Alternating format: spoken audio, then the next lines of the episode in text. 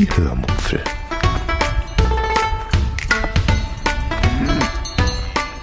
Aus dem Tagebuch einer Allgäuerin.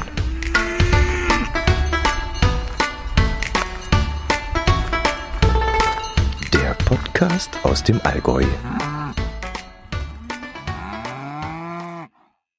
Hallo und herzlich willkommen zur 354. Episode der Hörmupfel. Heute erzähle ich euch von Weihnachtspost und davon, warum meine Autorenkarriere jetzt richtig in Fahrt kommt. Viel Spaß beim Hören. Ja, habt ihr eure Weihnachtspost schon verschickt, schon zum Briefkasten gebracht? Wenn nicht, dann seid ihr verdammt knapp dran. Dann solltet ihr das Podcast hören an dieser Stelle jetzt einmal unterbrechen. Außer ihr liegt natürlich schon im Bett und hört den Podcast zum Einschlafen. Aber solltet ihr irgendwo unterwegs sein, dann solltet ihr jetzt sofort ans Schreiben denken.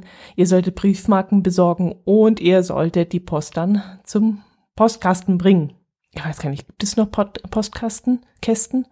Also ich bringe es immer gleich zum, ähm, na, zur Postdienststelle im Supermarkt, weil ich immer dann gezielt Briefmarken kaufen möchte. Ich wüsste auch gar nicht, wo ich bei uns irgendwo Briefmarken herkriege, als genau dort. Hm. Oder ihr schreibt vielleicht eure Weihnachtspost inzwischen digital. Das könnte ja auch durchaus sein. Dann braucht ihr das mit den Briefmarken nicht machen und auch keinen Briefkasten suchen. Und dann habt ihr auch noch ein bisschen Zeit zum Schreiben. Dann kann das Ganze ein bisschen knapper ausfallen.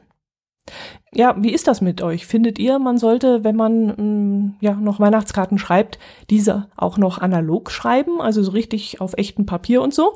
Oder ist es inzwischen auch in Ordnung, wenn man sie auch digital verschickt oder vielleicht über einen Messenger einen kurzen Gruß sendet? Das würde mich echt mal interessieren, wie ihr das inzwischen handhabt.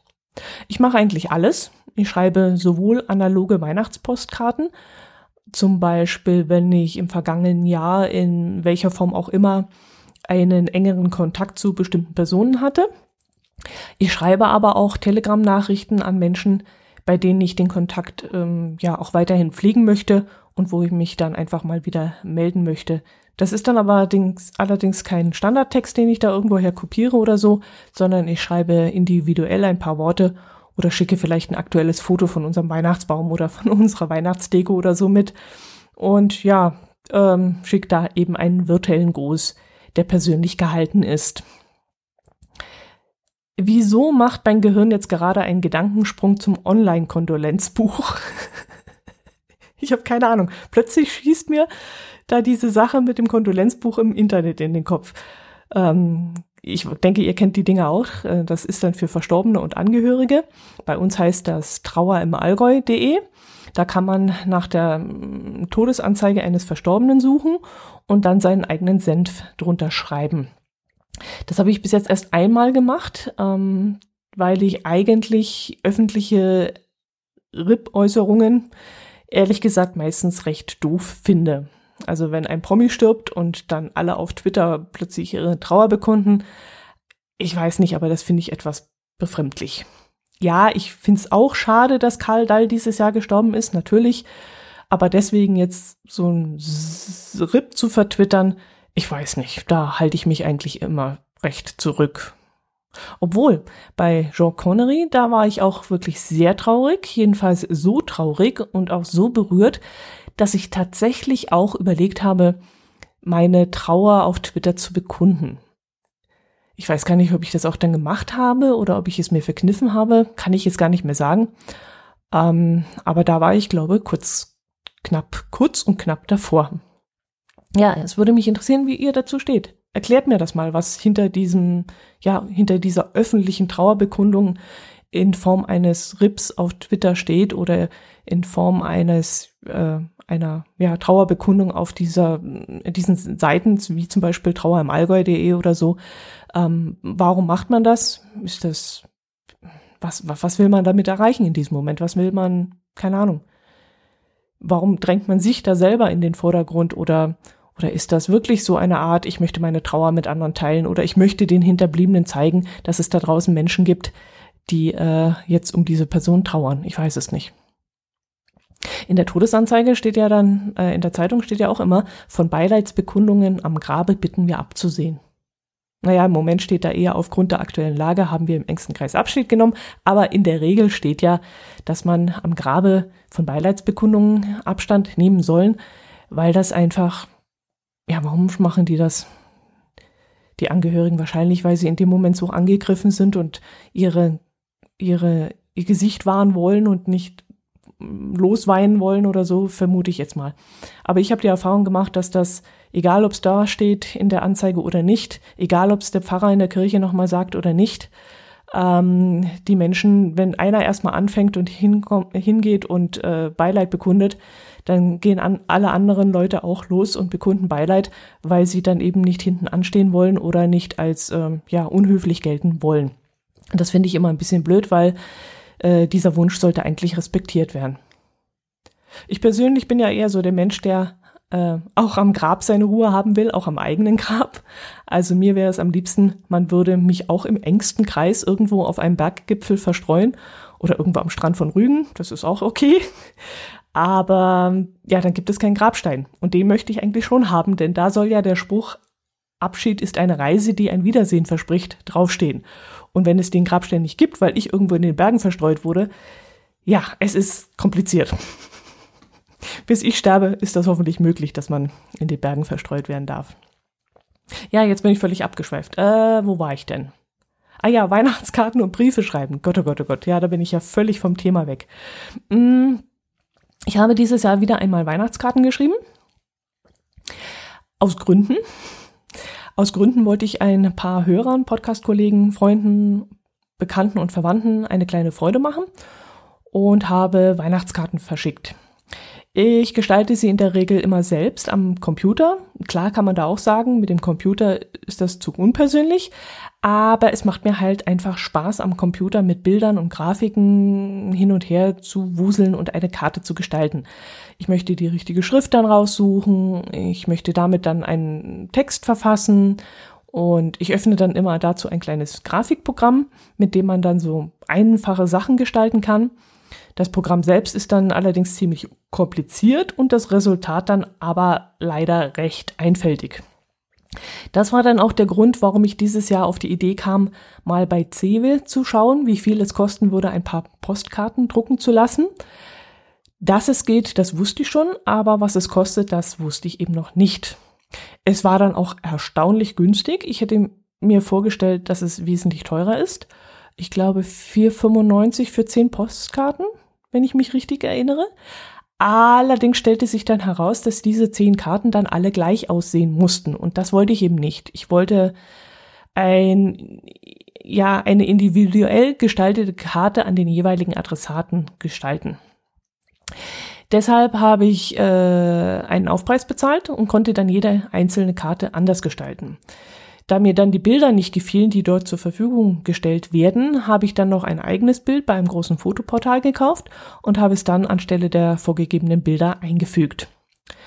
Die Cewe-Postkarte dauerte dann ungefähr vier Werktage, bis sie gedruckt war. Äh, ich hatte es ja nicht eilig, also von dem her fand ich die Lieferzeit human. Und ich bin dann zum Drogeriemarkt gefahren, um sie dort abzuholen und war dann auch schon tierisch gespannt, was mich für eine Qualität erwarten würde. Und ich war echt überrascht. Das sind richtig hochwertige Postkarten. Also nicht so dünne Dinger und nicht so verdruckte Dinger, wie man sie so von den Ansichtskarten, Anbieter-Apps äh, kennt, die man da so an irgendwelchen öffentlichen Sehenswürdigkeiten bekommen kann, wo da solche Automaten stehen. Nein, sondern so richtig gute Qualität. Das Papier, das war vielleicht so 300 Gramm Papier oder so, also richtig festes Papier und auch der Druck, der war einwandfrei. Jetzt hoffe ich natürlich, dass die Empfänger sich auch darüber freuen. Die Karten wurden jedenfalls mit viel Liebe und Mühe gemacht. Denn auch hier war es nicht ganz so einfach, die Dinger ordentlich zu gestalten. Das Programm ist zwar eigentlich recht einfach und selbsterklärend, aber im Handling selbst, also so wie man alles am Bildschirm anordnen und anordnen kann und wie alles anklickbar ist, ist es doch etwas diffizil. Ich habe zum Beispiel einen Textrahmen angewählt und dann munter drauf losgeschrieben und irgendwann habe ich dann gesehen, dass ich in diesem Moment auf einer anderen Ansichtskarte alles überschrieben habe, was ich schon vorher mühselig eingegeben hatte. Und der ganze Text war dann dort auf dieser Seite wieder weg. Also man muss da schon sehr genau achten, wo man hinklickt, um da eben äh, nicht irgendwas zu überschreiben oder aus Versehen ein Bild auszutauschen, das man da vorher mühselig schön platziert hatte.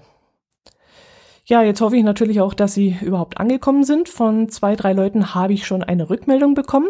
Also scheint der Typ am Postschalter in unserem Supermarkt sie wenigstens abgeschickt zu haben.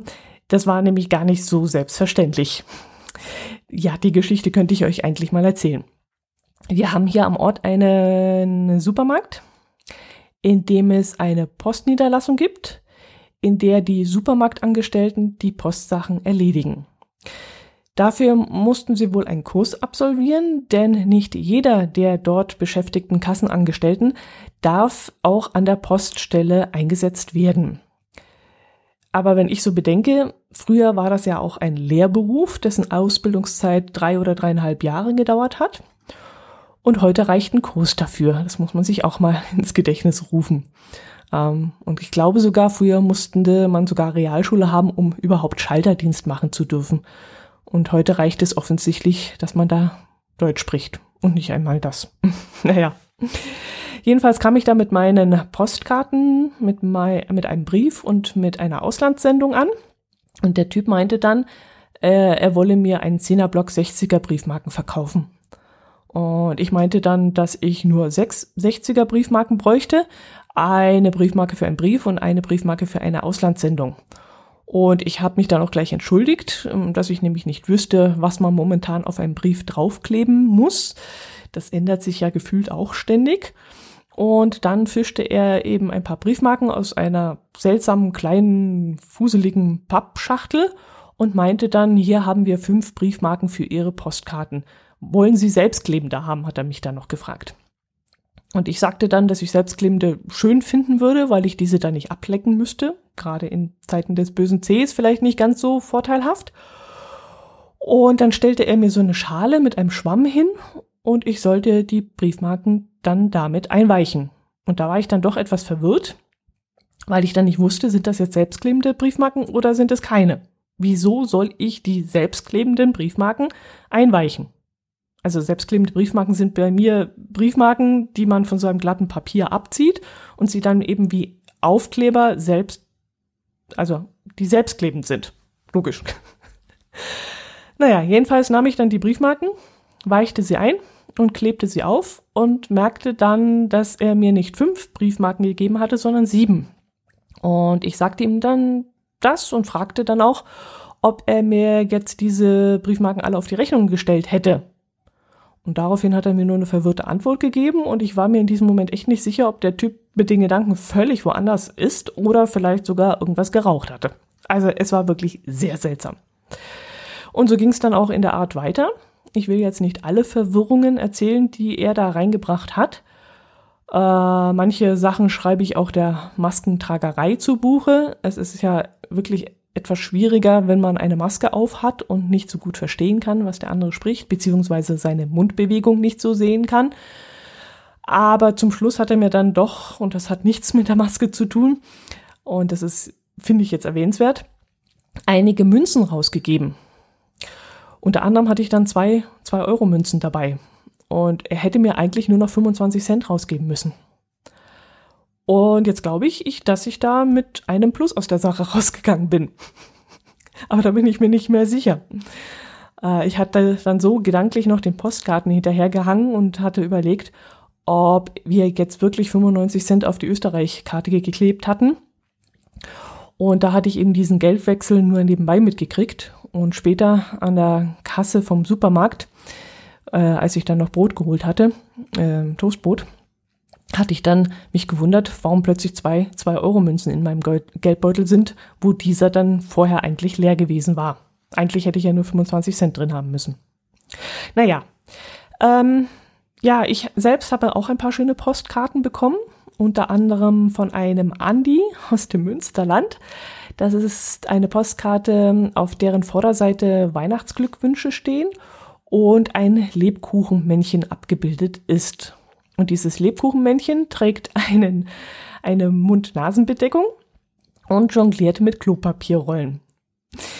Als ich die Postkarte zum ersten Mal in der Hand hielt, las ich natürlich erst einmal den Text auf der Rückseite und überlegte dann erst einmal, welcher Andi das ist, der mir da aus Münsterland schreibt. Aber ich denke, es ist der Westkirchen-Andi. Falls ich da falsch liegen sollte, möge sich der richtige Andi bitte melden. Jedenfalls bedanke ich mich ganz herzlich für diese lustige Karte, deren Witz ich aber erst ein paar Blicke später kapierte, muss ich zugeben.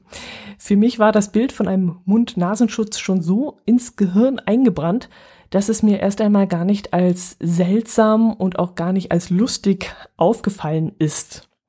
Ich habe die Karte dann, wie ich das immer mache, eine Weile auf dem Küchentisch liegen lassen, bevor sie dann irgendwann an meiner Ansichtskarten-Magnetleiste hingepinnt wird. Und als ich da morgens so bei meinem Toastbrot mit Spekulatiuscreme gesessen habe und ich so im Halbschlaf auf die Karte geguckt habe, merkte ich dann erst, dass der Lebkuchenmann nicht mit Weihnachtsplätzchen jongliert, sondern mit Klopapierrollen. Ja, so hatte ich da hingeguckt. Schande über mein Haupt. Also da war ich doch sehr unkonzentriert und nicht genau genug. Ja, und dann entdeckte ich eben auch diesen Mund-Nasenschutz und musste dann doch grinsen über diesen Witz.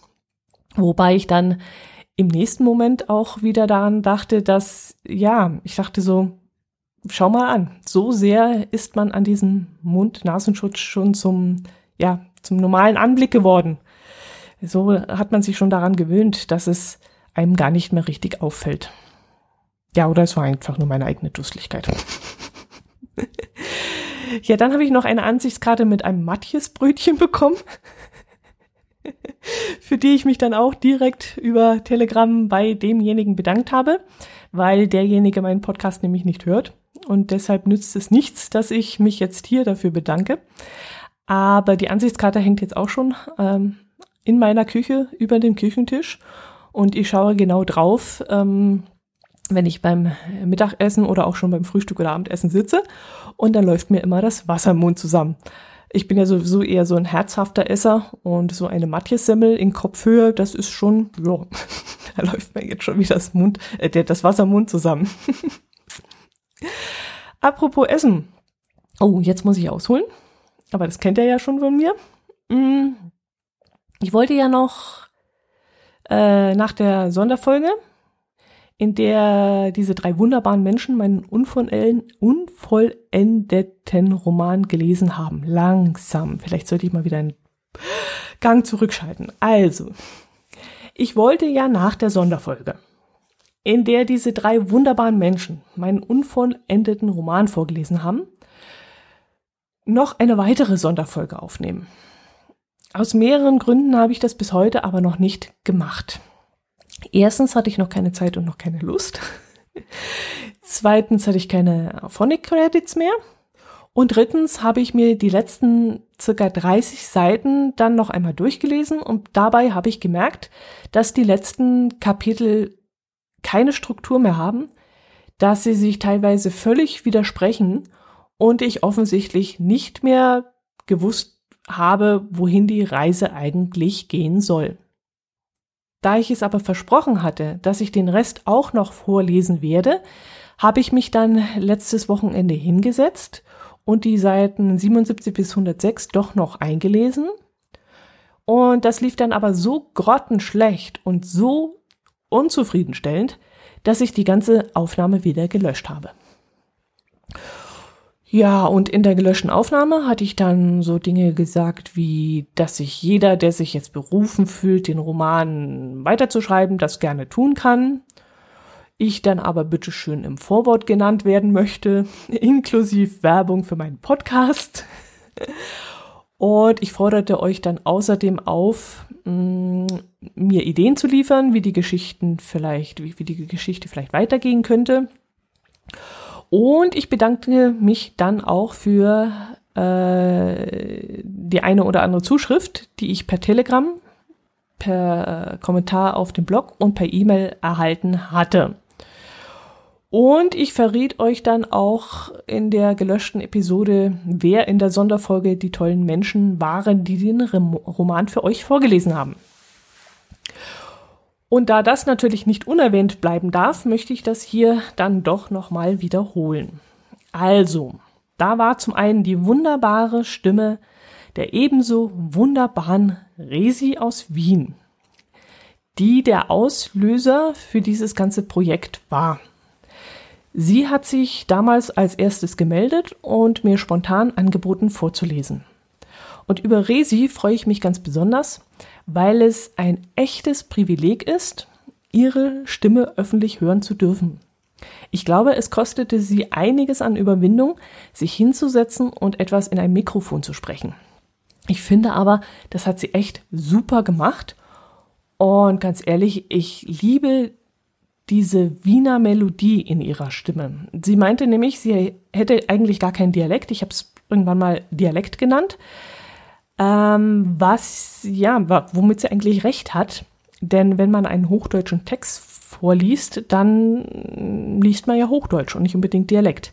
Aber die Melodie, die entsteht, wenn sie Wörter vorliest, die ist ja auch irgendwie vom Dialekt geformt ich weiß nicht, wie ich mich da ausdrücken soll, aber es ist ja schon ein bisschen Dialekt. Jedenfalls gab es einige Stellen, wo mein Herz da so einen richtigen Sprung, ja, Sprung nicht. Es, es, es, mein Herz ist da dahingeschmolzen und ich habe richtig Fernweh bekommen. Und am liebsten hätte ich dann die nächste Urlaubsfahrt nach Wien geplant. So einmalig schön war das, wie sie manche Wörter so betont hat, wo ich dachte, oh, jetzt möchte ich in einem Kaffeehaus in Wien sitzen. Das Wort Kaffee hat sie zum Beispiel so wunderbar ausgesprochen. Kann ich, kann ich nachmachen. Und, und das Mach fit hat, hat sie so wunderbar ausgesprochen. Und ach, es gab so viele Wörter, wo ich, wo ich echt von, von Schmunzeln über Dahinschmelzen, über Lachen, über, also es war wirklich herrlich. Ich habe das so genossen. Ja, und da ich ihr nicht die ganze Arbeit überlassen wollte und ich es außerdem sehr spannend fand, das Geschriebene von mehreren Stimmen lesen zu lassen, kam dann TJ ins Spiel, der sich über PM auf Twitter gemeldet hatte. Er hat wirklich eine sehr professionelle Art vorzulesen, finde ich. Und ich habe ihn ihm schon mehrmals vorgeschlagen, das doch in, in irgendeiner Form beruflich zu machen. Ich glaube ehrlich, er wäre bei einem Hörbuchverlag richtig gut aufgehoben. Und ich bin am Überlegen, ob ich nicht mal heimlich still und leise zum Heine Verlag vielleicht schreibe oder so und denen einen Tipp gebe, dass da draußen so eine fantastische Stimmung umläuft. nee, nee, das soll er mal schön selber machen. Ähm, TJ hat dann auch einen eigenen Podcast, den ihr unter travelingjack.de findet. Ich verlinke euch diesen in den Shownotes. Tja, und die dritte, sehr kräftige, sehr verrauchte und sehr dialektgeschwängerte Stimme kam dann vom lieben Gerard, meinem Podcast-Kollegen ähm, von Gerards Welt und von der Cash-Frequenz. Der hat mir echt aus der Patsche geholfen. Ich hatte nämlich einen Hund reingebracht und hatte 18 Seiten ausgelassen, als ich die anderen Seiten an Resi und GJ verteilt hatte. Und so habe ich dann in meinem Hörmob für Telegram-Kanal einen Aufruf gestartet und gefragt, wer sich bereit erklären würde, diese fehlenden 18 Seiten zwischendrin zu übernehmen. Und das hat wirklich keine, keine zwei, drei Minuten gedauert. Da hat sich dann Gerard gemeldet und diesen Part sofort übernommen. Und das rechne ich ihm echt hoch an, dass er so spontan und so hilfsbereit eingesprungen ist. Das war echt super. Ja, euch allen dreien möchte ich noch einmal an dieser Stelle ein herzliches Dankeschön rüberschicken. Und ähm, ja, dieses Mini-Projekt hat mir echt viel Spaß gemacht. Mm, und somit könnte ich eigentlich schon zum nächsten Projekt kommen, denn es gibt sonst, glaube ich, weiter nichts zu erzählen. Ich habe hier noch was von Zotterschokolade und von Schubeck-Gewürzen stehen, aber darüber werde ich euch dann beim nächsten Mal erzählen, ja, wenn daraus überhaupt erstmal ein Thema geworden ist. Erzähle ich euch also vom nächsten Buchprojekt. Ich habe mir überlegt, hm, dass es doch Menschen gibt, die kein Buch schreiben können, es aber trotzdem tun. Hm, wie ich zum Beispiel.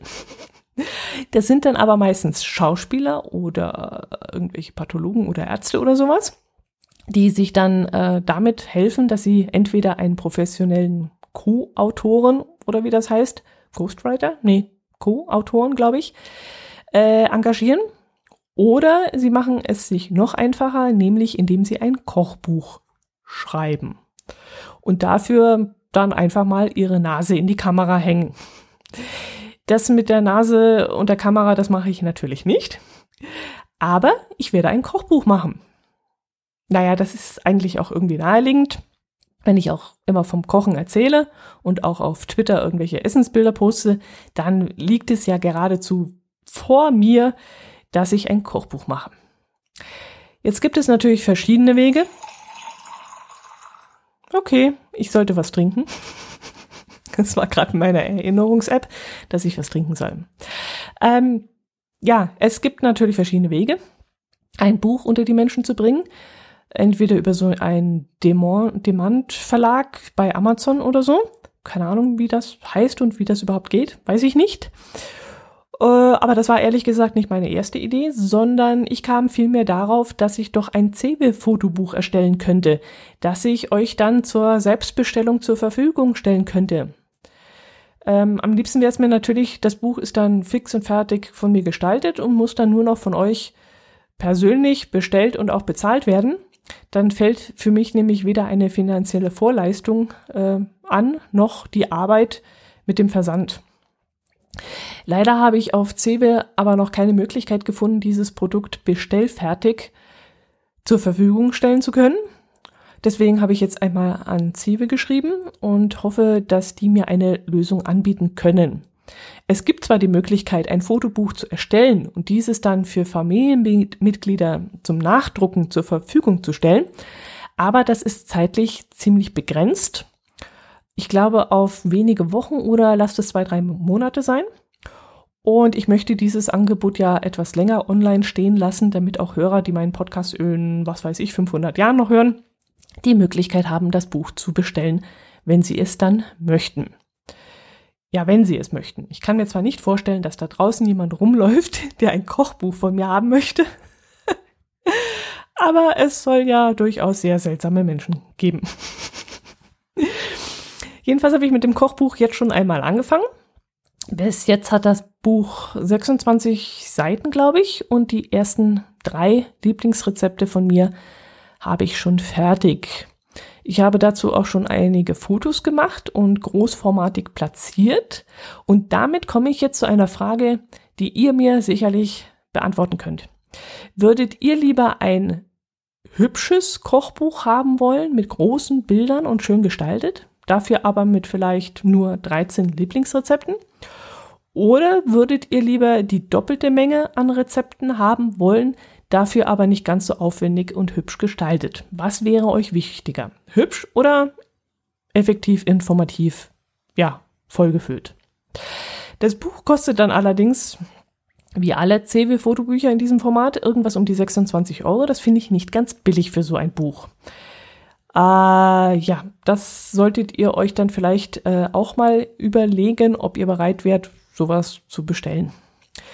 Ähm, ich könnte euch dann noch ein kleines handliches Heftchen machen, ähm, das allerdings mit rund 15 Euro auch nicht ganz billig ist, wie ich finde. Und das Buch oder Büchlein, das Heftchen, macht eigentlich nicht allzu viel her. Wäre das vielleicht eine Alternative? Würde euch das Spaß machen? Ich weiß es nicht. Vielleicht wollt ihr mir da mal antworten. Das wäre echt richtig toll.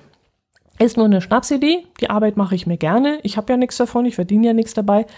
Aber wer dann Lust hat, ein solches Buch ja in seine Sammlung einzuordnen, der hätte dann ja vielleicht einen Spaß dran.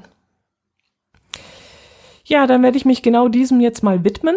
Hm, heute möchte ich das Kässpatzenrezept einbauen, das ja in einem Allgäuer Podcast, Hörmupfelbuch auf keinen Fall fehlen darf.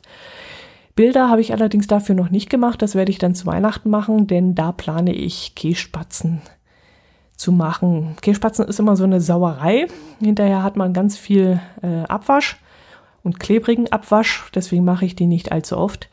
Aber zu Weihnachten habe ich es mir mal wieder vorgenommen und jetzt habe ich ja auch einen Grund dafür, denn ich muss ja Fotos machen für das Kochbuch. Gut, das soll's gewesen sein. Ich wünsche euch frohe Weihnachten im Kreise eurer wenigen Lieben. Es gibt ja äh, Beschränkungen, die wir aber durchaus hinnehmen werden, denke ich, äh, einfach der Gesundheit willen. Und äh, das wird alles gut werden, da bin ich mir sicher. Falls wir uns nicht mehr hören, wünsche ich euch auch einen guten Rutsch und ja, eine tolle Zeit. Macht es gut. Servus.